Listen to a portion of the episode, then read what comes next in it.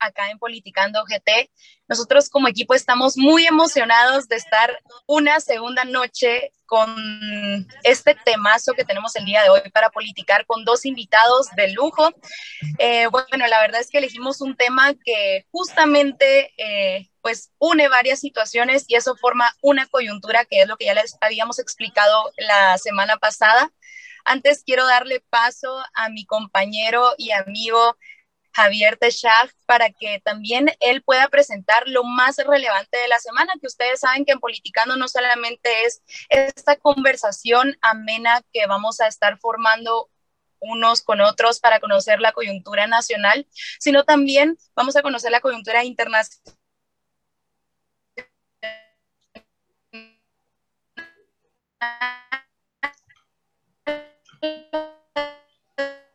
Así que Javi, a lo más relevante que pasó en la semana a nivel nacional e internacional. Bueno, pues, gracias Nikki. Buenas noches a todos y todas. Eh, bienvenidos y bienvenidas. Eh, espero que ustedes estén tan emocionados como nosotros de el tema que vamos a hablar el día de hoy. Eh, vamos hoy vamos a tratar de cambiar un poco la metodología del, del programa por, el, por los invitados que tenemos. Y, pero sin embargo, no vamos a, dejar de hablar de esas noticias que trascendieron durante los últimos días y que es importante que conozcamos nosotros como guatemaltecos y guatemaltecas. Y bueno, al día de hoy, 13 de marzo, ¿qué es lo que nosotros como guatemaltecos y guatemaltecas tenemos que saber sobre la coyuntura nacional y sobre la coyuntura internacional? Bueno, sobre la coyuntura interna, sobre la coyuntura nacional, eh, el tema que trascendió fue que la Corte de Constitucionalidad rechazó el amparo en contra de la ley de las ONGs por unanimidad eh, ¿Esto qué significa? Esto le da vía libre al presidente Alejandro Yamatei para publicar un nuevo acuerdo gubernativo para que las reformas entren en, eh, entren en vigor. Y en líneas generales, ¿qué significa esta ley?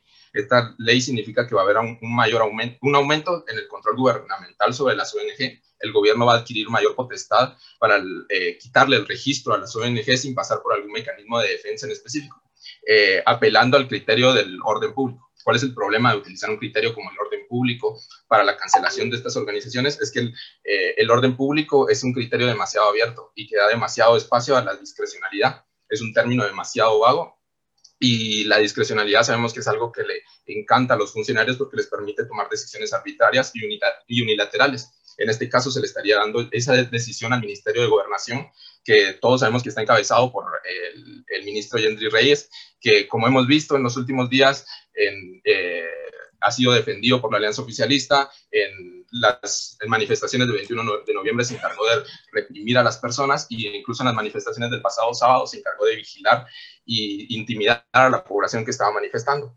Es decir, eh, le estamos dando esta potestad a un represor de la población a una persona que no está velando por la seguridad de la población, sino más bien por la seguridad de su propio gobierno. Eh, con esto podemos ver cómo se están, no, no, solo se han cooptado las instituciones del Estado, sino ahora se están instrumentalizando para poder eh, cerrar los espacios de expresión de las personas de la población guatemalteca y Guatemala. y sobre todo para cerrar esos espacios de fiscalización que son tan esenciales para la sociedad civil. Eh, como segundo tema, también tenemos el descubrimiento de las 321.600 vacunas COVID-19 que están por vencer. Esto se descubrió a través de una citación que hizo el diputado Cristian Álvarez eh, a la ministra de Salud, eh, Amelia Flores. Según palabras de la ministra, estas vacunas no se van a, a, vencer porque se van a aplicar en el transcurso del tiempo.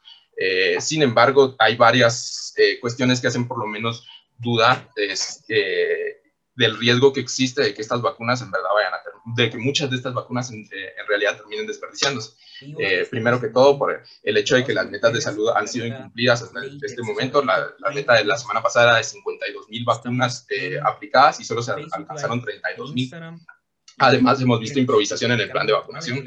El proceso de registro ha sido malo, ha dado pie a que muchas personas eh, y ha quedado muchos colados dentro del proceso de vacunación. Además, el proceso de disponibilidad no ha sido tampoco eficiente porque hemos eh, eh, entrado en ese dilema entre quienes merecen y quienes no la, la, vacuna y la apertura de nuevos centros de vacunación tampoco ha sido lo suficientemente buena porque el personal de, porque no ha venido acompañado con un mayor, una mayor cantidad de personal de salud que aplique las vacunas. Esto ha hecho que incluso centros de vacunación como el de, el de Gerona estuviera cerrado durante la semana pasada porque los trabajadores fueron enviados a otros lugares. Entonces, por lo menos, eh, da esa, e, ese, motivo a poder eh, tener cierta incertidumbre acerca de cuántas de estas vacunas en realidad van a terminar desperdiciándose. Es importante que nosotros como población sigamos manifestándonos, sigamos eh, exigiendo que haya un buen proceso de vacunación, porque hasta ahora eh, es la única vía, no solo para Guatemala, sino para el mundo entero, para poder salir de la crisis de salud, de la crisis social y sobre todo de las crisis económicas. Se necesita una confianza en el proceso de, de vacunación para poder salir de esta cuestión. Y finalmente, en el plano internacional tenemos la escalada de tensiones entre Israel y Palestina, que es un conflicto que data de mucho tiempo atrás y que tiene eh, una serie de causas estructurales y que ha dejado ya en el transcurso de toda la historia decenas de miles de muertos y en el que si la religión ha jugado, en el que si bien la religión ha jugado un factor importante, ha sido un, factor importante, no es el único factor que ha entrado en juego. Entonces es importante que eh, sigamos dándole seguimiento a este tipo de noticias porque y a ver cómo se va desarrollando el conflicto, porque el papel que va a tomar la comunidad internacional y los organismos internacionales va a ser importante para mediar y para poder eh, darle solución al conflicto, porque al final quienes pagan las consecuencias es la población civil. Y bueno, ahora los dejo con mi compañera Nietzsche para que nos dé la contextualización acerca del tema que vamos a hablar y, sobre todo lo que todos y todas están esperando eh, nuestros invitados. Hola Javier, ¿cómo estás? Yo no soy Nicté. tuvo, una pequeña complicación Nicté con su internet, pero eh, estamos muy emocionados por esta entrevista que tenemos hoy. Hoy tenemos a, a, Saúl, que es el director de esta asociación Coincidir. Tenemos al diputado Samuel Pérez Álvarez de la bancada Semilla también, que nos van a estar hablando un poquito tanto de un video que se hizo viral en redes acerca justamente de esta iniciativa de ley de acceso gratuito a Internet. Em, y entonces tenemos esta entrevista que va a estar bastante, bastante buena. Espero que no se desconecten porque en este momento vamos a empezar con esta entrevista y estoy bastante emocionado, la verdad, porque para nosotros es un sueño cumplido, la verdad. Poder tener a estas dos personas acá eh, nos emociona, nos emociona bastante, bastante. Así que yo le quiero dar la bienvenida a Marceli para que nos presente ahí al equipo que, que va a estar con nosotros hoy. Yo me desconecto un ratito, pero quédense ahí. Muchas gracias, Sibri, por darnos aquí la introducción. Y en efecto, vamos a estar compartiendo el espacio con dos personas que nos van a complementar muchísimo en la temática que últimamente hemos visto en redes sociales sobre el tema del Internet gratuito y también cómo involucra aquí a las empresas grandes de telecomunicación. Así que le vamos a dar la bienvenida a el diputado Samuel Pérez de la bancada Movimiento Semilla y también al director de Coincide, Saúl, eh, que aquí nos vamos a estar complementando un poquito el tema. Les vamos a compartir que la dinámica va a ser que vamos a estar conversando, vamos a tener algunas preguntas orientadoras que ya Alejandra después nos va a dar inicio. Y después de estas preguntas introductorias vamos a estar desarrollando un poquito la conversación. Así que invito aquí ya a mostrar sus bellas caras en este espacio, tanto Alejandra, Samuel, Saúl, y así también empezar un poquito nuestra conversación. Ale, el micrófono es tuyo.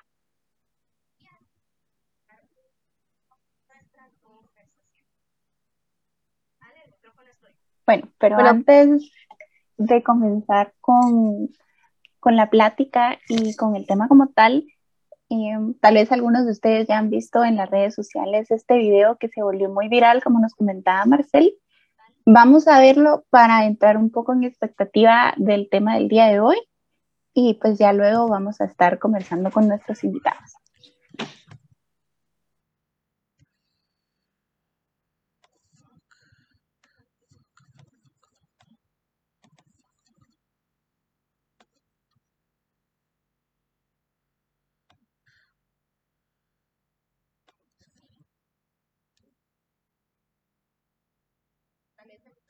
Han visto en las redes sociales, expectativa del tema del día de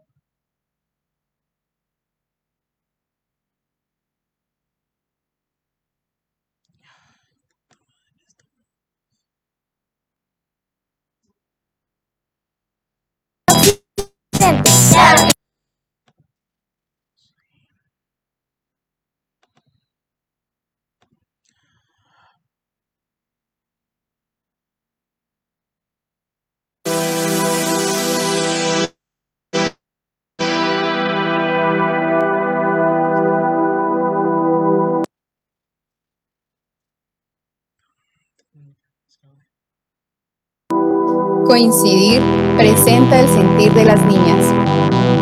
Pongámonos pilas para hacer la tiradera por la protección de las niñas y un mundo mejor.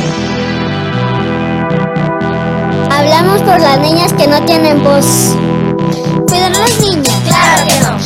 Sus derechos. Claro que no. Somos escuchadas. Claro que no. Por eso decimos no, no, no, no. Cuidan a las niñas. Claro que no. En la costa sur. Claro que no. En el occidente. Claro que no. Por eso decimos no, no, no, no. En toda Guatemala. Claro que no. No, no, no, no. Claro que no. No, no, no, no, no, no, no, no, no, no. Claro que no. Oye, lo que es lo que te vengo a decir, lo que nosotras las niñas te venimos a decir. Oye, lo que yo no estoy improvisando, te vengo a contar lo que nos está pasando. Oye, lo que yo te vengo informando que nosotras el COVID mucho nos está afectando. No podemos estudiar si no tenemos internet y la alerta de la nuclear no la va a poner. No, no, no, no. Claro que no. No, no, no, no, no, no, no, no, no, no. Claro que no. Cuidan a las niñas. Claro que no. Respetan sus derechos. Claro que no. Somos escuchadas. Claro que no. Por eso decimos no, no, no, no. Claro que no. No, no, no, no, no, no, no, no, no, no. Claro que no. De Chimantenango para el mundo. Hablamos por las niñas que no tienen voz.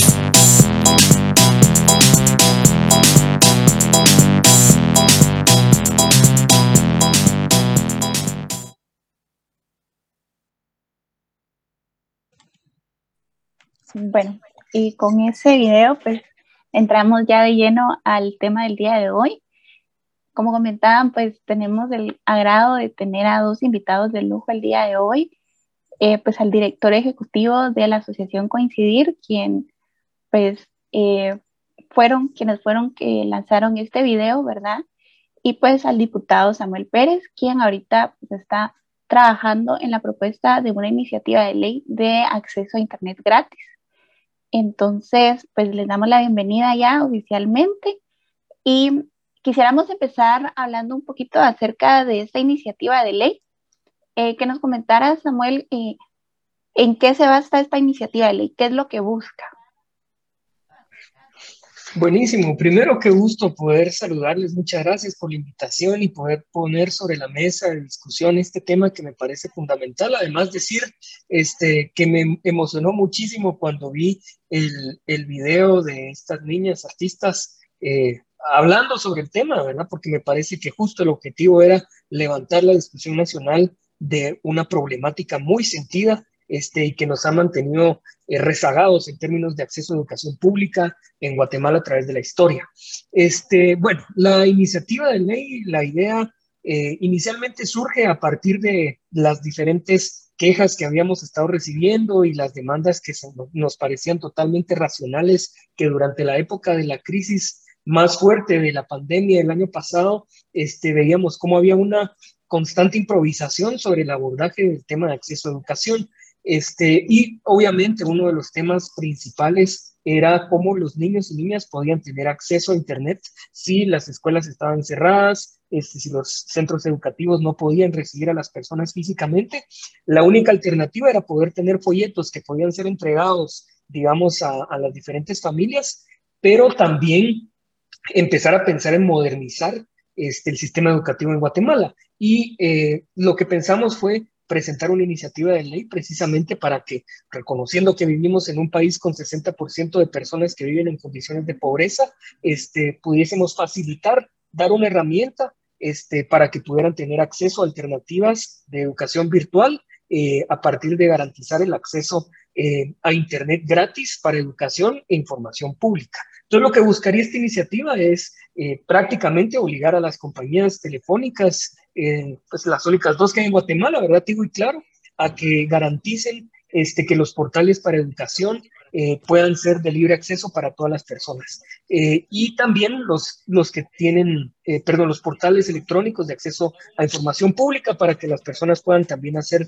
este, ya sea auditoría social o la información que necesiten, como eh, CIGES, etcétera. Entonces, la idea es que esto, esto funcione de esta manera y debería ser complementado en todo caso por una política de educación un poco más robusta, ¿verdad? Pero eso, es, eso le compete más al Ejecutivo. Nosotros queremos dar las herramientas para que esto sea posible. Muchísimas gracias. Y pues tratando de relacionar esto con, con el video, ¿verdad? Y yo quisiera preguntarle a Saúl, ¿de dónde nace la iniciativa de, de este video, ¿verdad? ¿De dónde nace eh, la consigna de claro que no? ¿Qué es lo que los motiva a ustedes como asociación? Sabemos que pues está conformada por activistas, ¿verdad? Entonces, quisiéramos conocer un poco la historia de dónde nace eh, esta iniciativa. Buenas noches a todas y a todos. Es una, alegría poder estar en este espacio, eh, pues contar un poco de Coincidir. Coincidir es una organización que trabaja directamente con la niñez y adolescencia más excluida y empobrecida en Guatemala, en contextos urbanos en Chimaltenango y en el área eh, de Jalapa. El enfoque eh, de Coincidir son las niñas y las adolescentes no es la primera vez que coincidir, digamos, sale a la luz con, con algo, digamos, como esto. Eh, en el 2017 recuerdo yo que se hizo la marcha de las niñas, caminamos 41 kilómetros con las niñas hasta el Ministerio Público. También eh, con las niñas y las adolescentes se hizo una acción en el libramiento de Chimaltenango, en el cual se mostró, se relacionó la corrupción y cómo esta afecta a la niñez. Y antes del video también las niñas participaron en la marcha en bicicleta, en la cual eh, pues fueron a mostrar la indignación ante los femicidios y ante la desaparición de las niñas, especialmente en el caso de Sharon, que estaba jugando bicicleta y de su casa fue secuestrada, ya sabemos la, el fatal de, desenlace.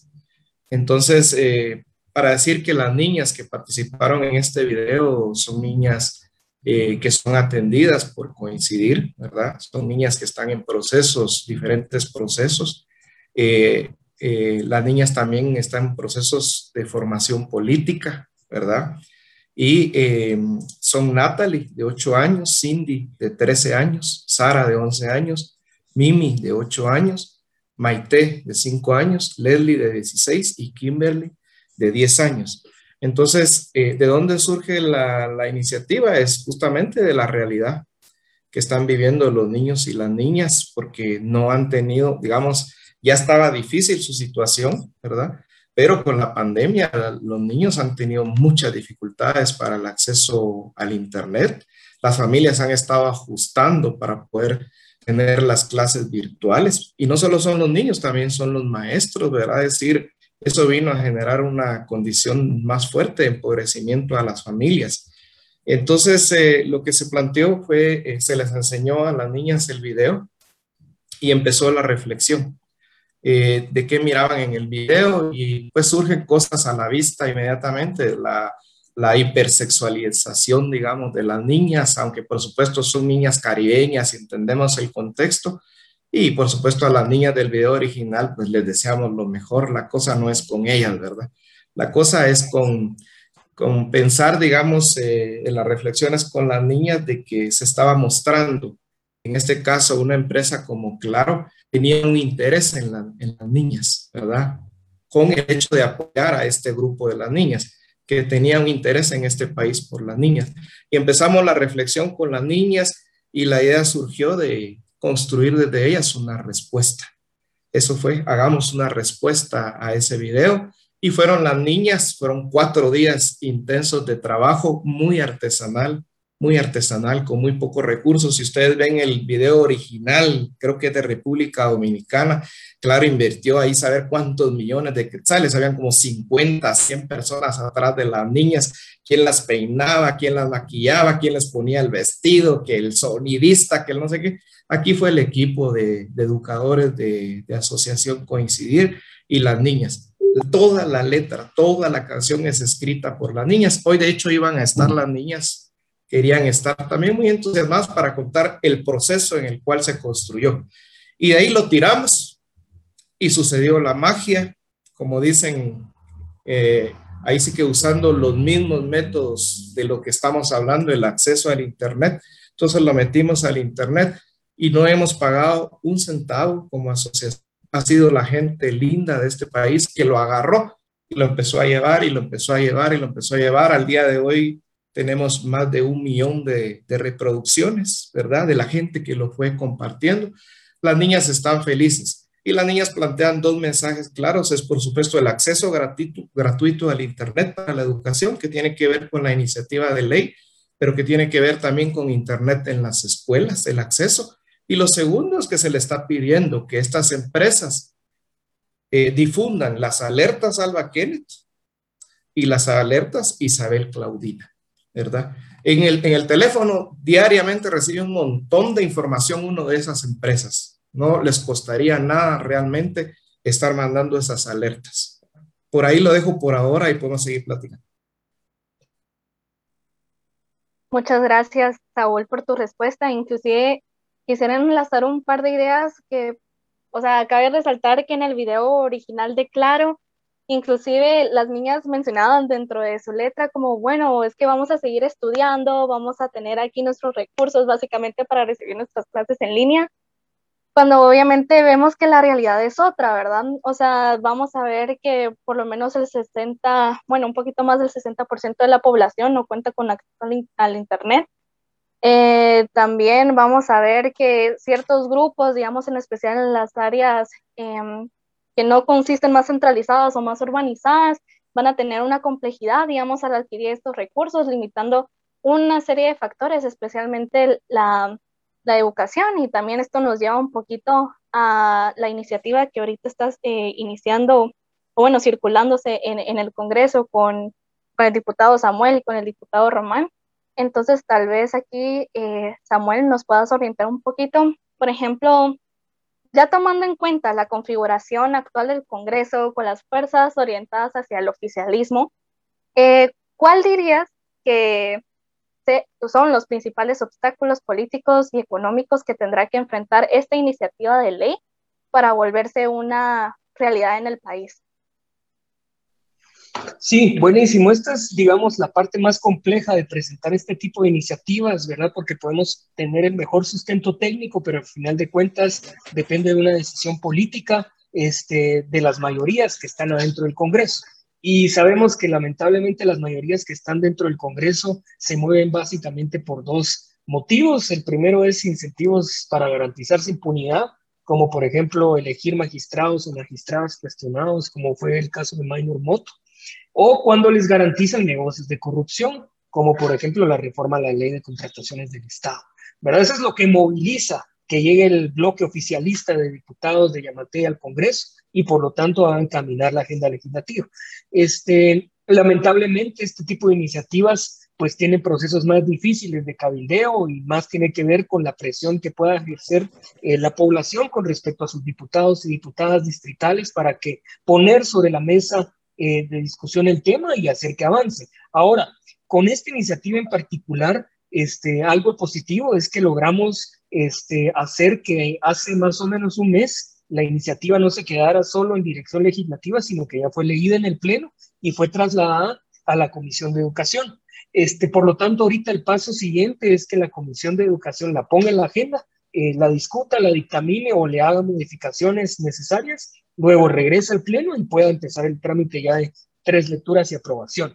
Este, yo creo que ahorita ya hay un paso adelante y creo que sería más bien de empezar a, a, difundir, este, más bien lo que va a hacer que esta iniciativa se mueva, no va a ser las empresas de telecomunicaciones, por supuesto, no van a ser los diputados del oficialismo, porque además la presentamos una bancada este, de oposición, sino que va a ser realmente que hay una necesidad sentida, este, y eso este es un tema que trasciende, digamos, las posiciones políticas adentro del Pleno, y es, realmente reconocer que hay una compleja realidad social este, hay una brecha de educación muy fuerte eh, y lo que está haciendo, si no se da este tipo de instrumentos este, no solo va a haber un rezago en esta época de crisis económica como consecuencia de la pandemia, sino que a partir de acá, este tipo de decisiones deberían ser políticas de educación que se tomen ya por hecho, digamos. tenemos que adaptar el sistema educativo este, a, a diferentes alternativas tecnológicas.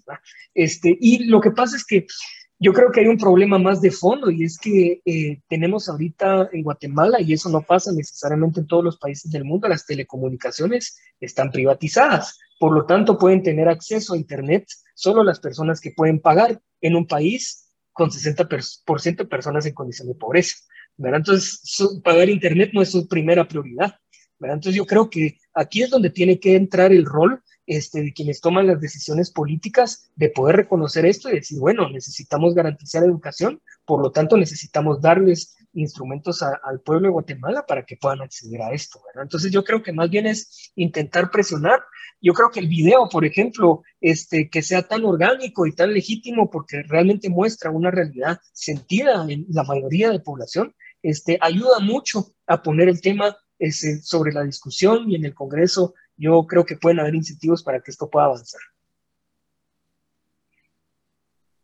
Muchas gracias por tu respuesta, Samuel. O sea, es muy interesante lo que planteas de que al final del día es importante considerar de que esto es un esfuerzo, eh, pues al final de distintas entidades involucrándose en este proceso, porque si bien ustedes van con, con la iniciativa y con todo el entusiasmo, hay que comprender de que hay otros factores que se tienen que involucrar para que la misma se haga realidad y al final todo proceso para cambiar nuestra realidad y sí que tiene que ser un esfuerzo colectivo.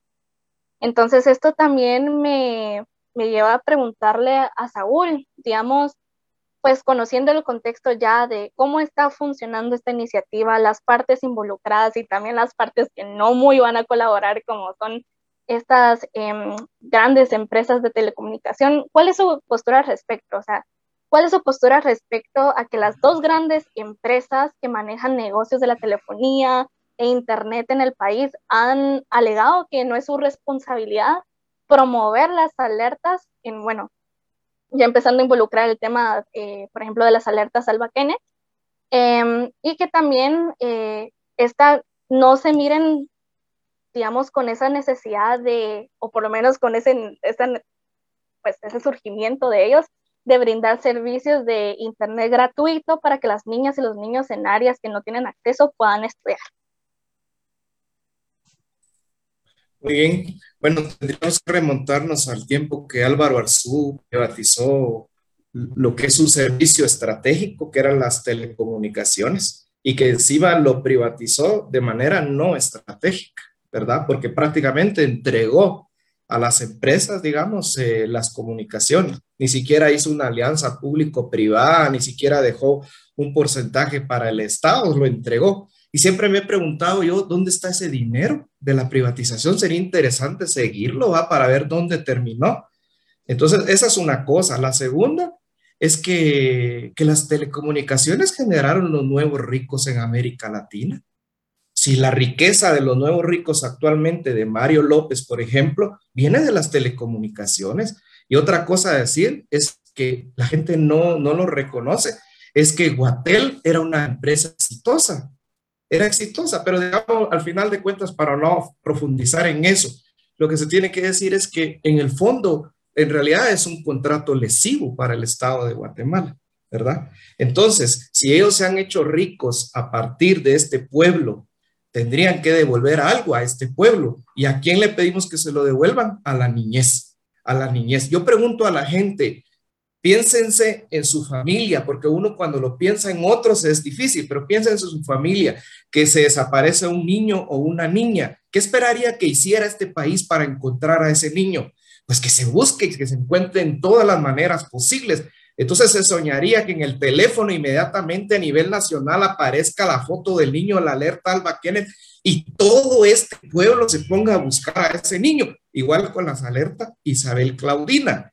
Entonces, que ellos digan que no es su responsabilidad, para empezar, es de las posturas más egoístas que puede tomar una empresa que se ha enriquecido con este pueblo. Y no solo no se ha enriquecido ni siquiera de una manera, digamos, totalmente transparente, porque Claro y Tigo son empresas que constantemente la gente se está quejando del servicio, que decía que lo público no servía. Pues también Claro y Tigo ha tenido un montón, un montón de quejas diciendo que el servicio no funciona.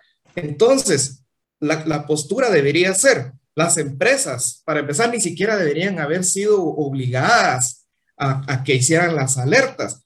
Pero digamos, como no tiene la voluntad como tal, entonces debería obligárseles legalmente para que den el servicio de educación de, de, Internet gratuito para educación, que estamos de acuerdo, y que se agreguen también las alertas Alba Kenneth e Isabel Claudina. Y si no quieren, pues legalmente hay que obligarlos. Y pienso que cuando se tenga mayor fuerza en el Congreso, habría que trabajar la, en la revisión de ese contrato, porque es un contrato que ha sido lesivo para el Estado de Guatemala. Muchísimas gracias. Em, en definitiva, creo que es un, tema bastante complicado, ¿verdad? Cuando se habla también de la voluntad del sector privado por querer cooperar eh, con este tipo de iniciativas que al final, pues lo que se busca es el bienestar, en este caso, de las niñas, ¿verdad? Em, tomando en cuenta también que las niñas son una población vulnerable o minoritaria, em, también nos hacían una pregunta en redes sociales sobre cómo esta iniciativa de ley busca descentralizarse en el sentido de que no sea enfocada nada más al área urbana, sino que también pueda beneficiar en el área rural, si tienen estipulado de alguna manera eh, facilitar este acceso a Internet también en las áreas rurales, tomando en cuenta también el tema de acceso a dispositivos, por ejemplo, ¿verdad? Entonces, esta pregunta te la hago a ti, Samuel. Eh, eh, ¿Sí han considerado esto dentro de la iniciativa o cómo está considerado? Sí, buenísimo. Y también para complementar un poco lo que decía Saúl, que totalmente coincido con él y hay que replantearse como sociedad, como pueblo de Guatemala, si realmente esta privatización fue beneficiosa este, para las mayorías sociales o solo para un pequeño grupo que ahorita se constituyen básicamente en un duopolio, se llama, pero operan como un monopolio, esta privatización. Yo el año pasado este, me tocó presidir la Comisión de Defensa del Consumidor este, y lo que vimos es que cada mes las empresas que más quejas recibían por parte de usuarios eran Tigo y Claro y las empresas de energía eléctrica, ¿verdad? Precisamente este, los servicios estratégicos que en otros lugares del mundo en democracias más consolidadas son servicios públicos, ¿verdad? Son empresas públicas. Entonces, no hay que quedarse simplemente este, con que la privatización ya pasó y ahí se quedó, sino que es reevaluarla constantemente, ¿verdad? Y también decir que no van a quebrar las empresas que tienen a sus dueños compitiendo por ser el millonario más millonario de la región, este, definitivamente por dar acceso gratuito eh, a Internet para educación. Eso no va a pasar. ¿verdad? Entonces, es excusa de que de que no van a poder sobrevivir económicamente, eh, pero bueno, específicamente con el área rural y digamos las demás áreas de Guatemala, esta iniciativa la verdad es que está pensada para dar un instrumento, ¿verdad? Que facilite la aplicación de políticas públicas, específicamente políticas de educación. En todo caso, en el presupuesto del otro año tendría que contemplarse un rubro precisamente para el mejoramiento de la infraestructura y de acceso a servicios. ¿verdad? Este, vimos, por ejemplo, en El Salvador, cuando el presidente de El Salvador entregaba diferentes este, laptops a, una cierta cantidad de niños y niñas, este, esto se podría hacer en Guatemala o se podrían pensar otro tipo de alternativas. Lo que pasa es que en Guatemala también tenemos que pensar que este, no tenemos ni siquiera los servicios básicos, ¿verdad? Muchas escuelas ni siquiera tienen escritorios, no tienen acceso a agua, no tienen energía eléctrica, ¿verdad? Y en, en todo caso esto tiene que ser una política integral este, que se impulse desde el Ejecutivo. Y eso tiene que ver con asignaciones presupuestarias y decisiones políticas, más allá de lo que podamos hacer nosotros y nosotras en el Congreso. Lo que sí podemos hacer es permitir estos marcos este, legales para dar instrumentos. Eh, lo, de la cobertura, por ejemplo, se mitigaría este, si se toma la decisión en el Ministerio de Educación de poder cerrar estas brechas que tenemos en este momento. Lamentablemente eso no nos toca hacer en el Congreso, pero eventualmente debería ser algo que tenga que hacer el Ejecutivo este, o incluso las alcaldías. Yo creo que se puede entrar por ahí también. Muchas gracias, Samuel, por tu respuesta. Poniendo un poquito sobre la mesa, eh, pues eh, las consideraciones que, mencionabas, era lo que también mencionábamos previamente, que al final este va a ser un trabajo interinstitucional y que ahí sí que pues cada órgano hasta cierto punto tiene que poner su granito de arena para construir digamos, estas propuestas y que lleguen a, trascender a los espacios eh, para que puedan realizarse. Entonces, ya comprendiendo que, bueno, a partir de, de, los poderes del Estado, que ahorita ya se involucró el legislativo, ya le, también le va, le va a, a corresponder al Ejecutivo empezar a tratar estas temáticas y también empezar a involucrar aquí a, al espacio pues, privado. Yo tengo una pregunta para Saúl. Entonces, aquí es, ¿cuál es la motivación de seguir trabajando estos temas de concientización? A pesar de que desde el lado interinstitucional muchas de las acciones se ven frustradas y por lo menos eh, eso es lo que va a limitar, digamos, eh, que ciertas iniciativas o ciertos procesos lleguen a ejecutarse, digamos, en, en, aspectos más cotidianos de nuestra ciudad, de nuestra ciudadanía. Entonces, ¿qué le motiva a usted, digamos, que si al final estas cosas son un poquito más allá de nuestras manos, el continuar trabajando en estas temáticas de la niñez? Bueno, coincidir eh, tiene una opción eh, preferencial por la niñez y la adolescencia y un enfoque en las niñas, que realmente las que más violencia viven en este país eh, y violencia sexual son las niñas.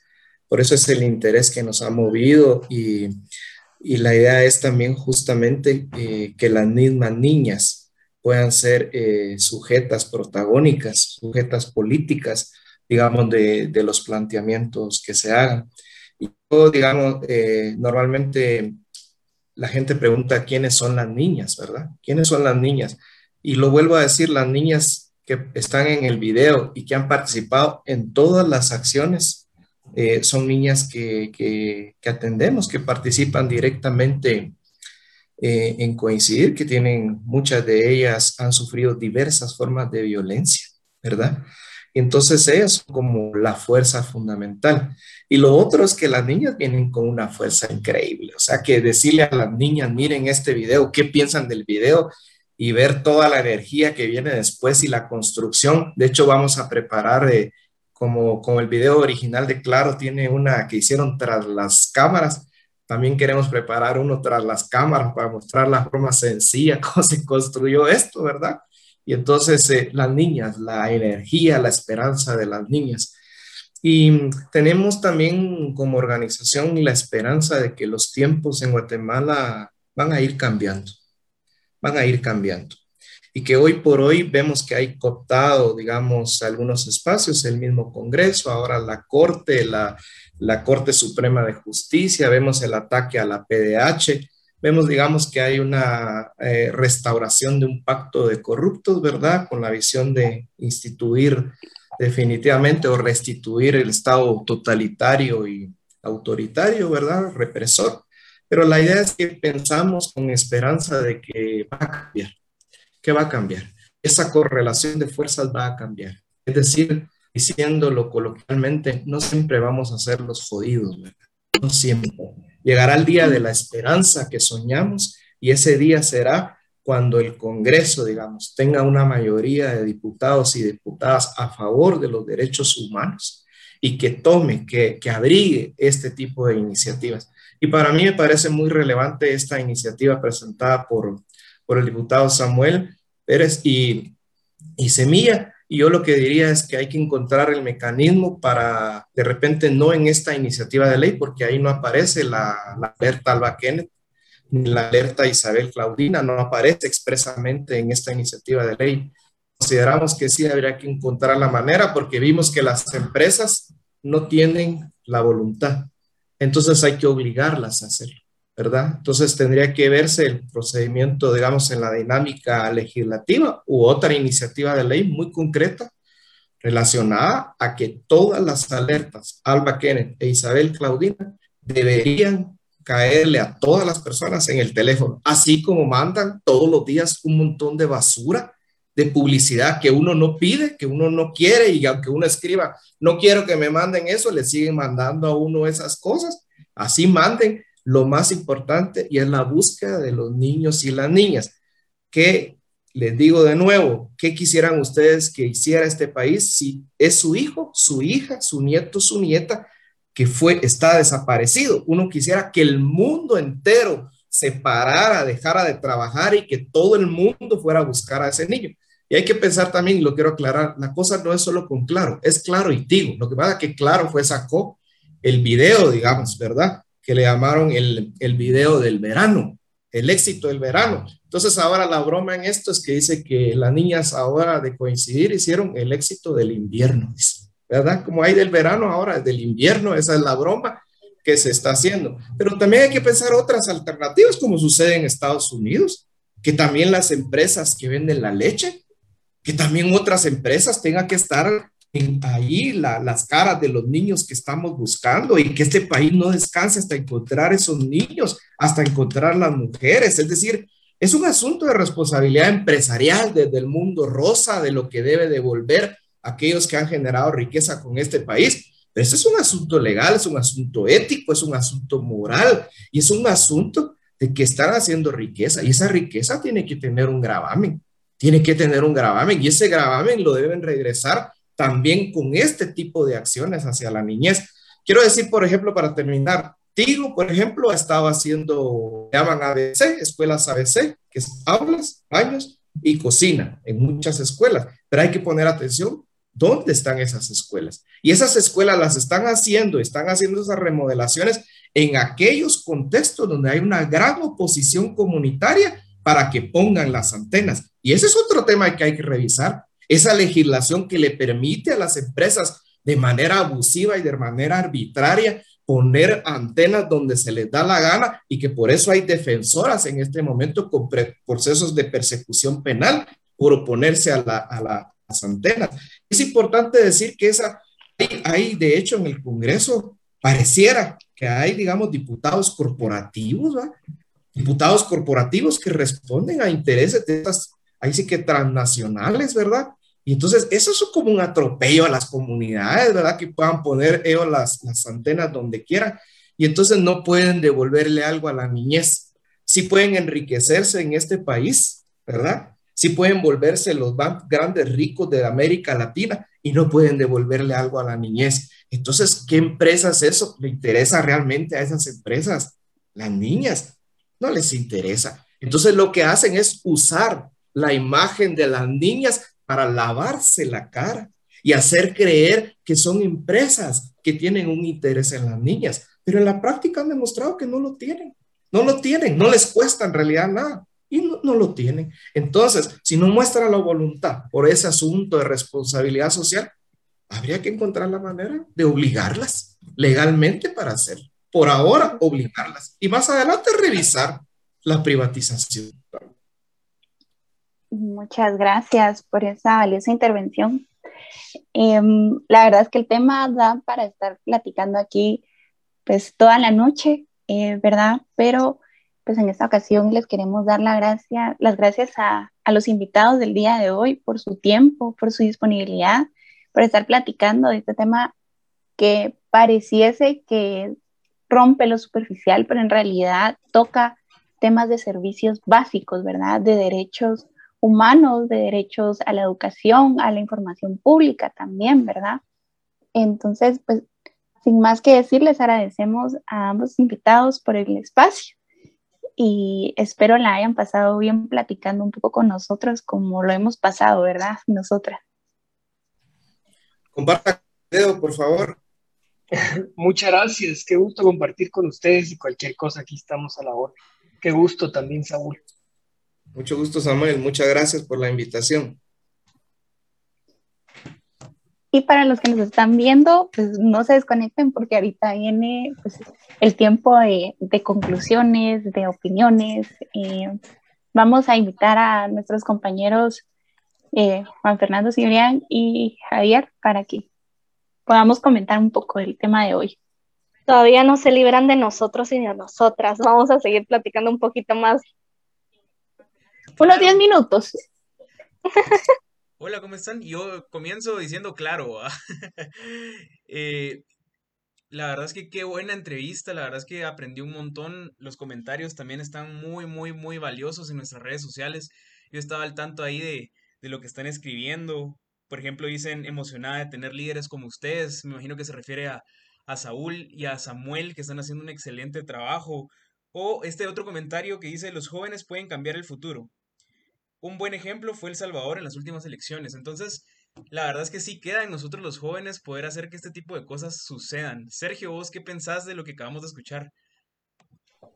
No, la verdad es que motiva muchísimo ver a este tipo de líderes, no solo desde la sociedad civil, sino también dentro del Congreso, eh, que verdaderamente se ve que están trabajando por el bienestar de la población, porque mm, de verdad eh, uno mira y se pide mucho el regreso a las clases, por ejemplo, por parte de algunos sectores del país, y hemos visto incluso manifestaciones que son completamente legítimas, ¿verdad? Al respecto, en las que se piden demandas que quizá no son tan coherentes con lo que estamos viviendo a nivel nacional y a nivel eh, internacional, pero es eh, evidente que van a haber repercusiones educativas con lo que está pasando. Y esas repercusiones se van a ir viendo en el futuro y es necesario tomar medidas, pero medidas que sean acordes a, a lo que estamos viviendo como país y a nivel mundial en las que se pueda proteger a la vez la salud de la población y, y, el, y el, derecho a la educación que tienen tanto los niños como las niñas de, de, Guatemala. Y yo me quedaría sobre todo con dos frases. Una que menciona Samuel, en la que dice que para hacer eh, que la iniciativa se mueva se necesita de la presión que pueda ejercer la población sobre sus representantes distritales para ponerlo sobre la mesa, porque creo que es algo muy importante porque le da el papel que en verdad tiene la sociedad civil y que muchas veces no se da cuenta de poner eh, este tipo de temas eh, en la agenda legislativa, porque es evidente que la alianza oficialista, que estas grandes empresas de telecomunicaciones no les conviene ponerlas, eh, discutirlas y todo, porque va en contra de sus intereses, pero nosotros como sociedad civil tenemos la posibilidad de ponerlo. Y, muchas veces subestimamos esa posibilidad. Y también me quedaría con la frase de Saúl en la que menciona que las empresas de telecomunicaciones eh, son las que han originado a los nuevos ricos y decir que cuestiones sociales, en un país en el que hay 60% de pobreza no son, su no son su responsabilidad, es verdaderamente una postura egoísta y les dejaría como reflexión eso de que eh, la iniciativa privada muchas veces se vende como el rescate para el país, pero cuando es su turno de dar un paso al frente muchas veces se desmarcan, principalmente cuando hablamos de estas fuerzas económicas que tienen eh, prácticamente capturado el mercado. Excelente, Javier. Ale, ya vi que desbloqueaste tu micrófono, así que. ¿qué Estaba preparada. Eh, me llamó mucho la atención justamente cuando hablábamos de, em, de mover esto hacia el área rural, ¿verdad? Porque justo ahí es donde más se presencia esta desigualdad y de oportunidades. Y yo también había leído que la comparación de em, el acceso a Internet y a dispositivos está muy similar al acceso de agua en las escuelas, ¿verdad? O sea, cómo de verdad es una desigualdad tremenda y es un problema muy estructural que se tiene que acatar lo antes posible porque pues al final la educación es donde se puede resolver muchos problemas que tenemos hoy en día en Guatemala, ¿verdad? Entonces sí es un poco preocupante si dejamos a un lado tal vez todo lo de la iniciativa de ley y nos ponemos a pensar en realidad cómo está el tema de la educación en nuestro país, ¿verdad? No solo en la ciudad, sino a nivel departamental, en lo rural, cómo está la, la educación, ¿verdad? Cabálale, Marceli. Me porque algunos me van a ver aquí scrolleando, pero es que uno también se echa unas sus leídas aquí en los comentarios o también en los chats y cabal decíamos de vamos a levantar la mano para hablar. Pero eh, no, yo lo único que quería agregar, por ejemplo, de, de lo que estábamos conversando, es como al final nos podemos dar cuenta de cómo ciertos productos que surgen acá en el país a veces tienden a presentarse bastante desigual inclusive ese es un reflejo mucho de nuestra realidad, cómo es que fomentamos inclusive en algunas de nuestras dinámicas esos estratos sociales y qué también estamos dispuestos a hacer para cambiarlos, ¿verdad? Por ejemplo, yo resaltaba durante la entrevista justamente esta parte donde las niñas del comercial original de Claro, eh, digamos, esta parte donde decían, no, que sí, que aquí vamos a estar recibiendo nuestros estudios porque tenemos Claro, porque tenemos con nuestras compus, nuestros teléfonos, y es como, cuánto privilegio tienen esas personas que, bueno, eh, pues pueden tener estos recursos para, digamos, recibir su educación, pero difícilmente nos podemos llegar a proyectar de quienes no tienen esos recursos, ¿verdad? Y también eh, comprender qué se está haciendo al respecto eh, no solo las autoridades públicas, ya vemos como eh, organizaciones como Coincidir, que nos impartieron algo muy valioso el día de hoy, que es esto de la concientización, ¿verdad? Que es básicamente el seguir fomentando de que las luchas son colectivas y estas luchas para pues eh, frenar la desigualdad va a ser un esfuerzo de todos y todas, inclusive cambiando un poquito nuestras actitudes, nuestras dinámicas, y ya también poniéndole el ojo para poder fiscalizar a esas instituciones que hagan valer con nuestros recursos cosas más conscientes y que también puedan reflejar eh, pues mm, a mediano, a largo plazo, pues el desarrollo del país.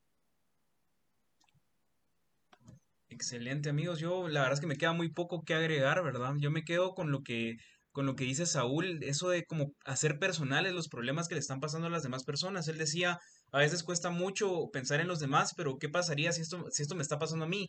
¿Qué, ¿Qué pasaría si fuera mi familia la que se está viendo afectada? Y yo creo que eso es bastante, bastante importante porque en realidad hay personas que se están viendo afectadas. Estaba viendo yo en el post de, Politicando, que ojalá nos sigan en Instagram, en Facebook y en Twitter, que tenemos ahí unos hilos buenísimos, que el 83% de, las, de los hogares carecen de Internet. O sea, en esta época donde, donde la, la, educación va por esta vía es lamentable, la verdad, y genera una mayor desigualdad de la que ya vivimos en Guatemala. Hay testimonios de la calle también, ¿verdad? Hay testimonios de las personas que trabajan. Yo, por ejemplo, tuve eh, el agrado de hablar con una eh, persona, ¿verdad? Una, una señora que estuvimos platicando un poquito, la conocí y se llama Erika y ella me contaba cómo en, en el área donde ella vive habían 320 niños que no pudieron continuar con sus estudios.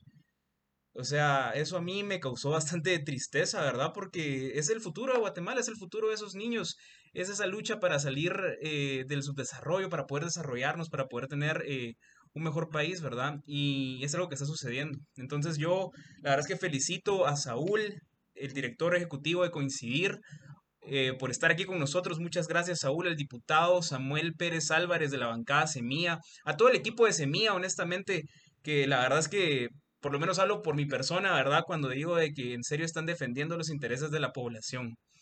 Eh, no sé si alguien quiere agregar algo antes de despedirnos.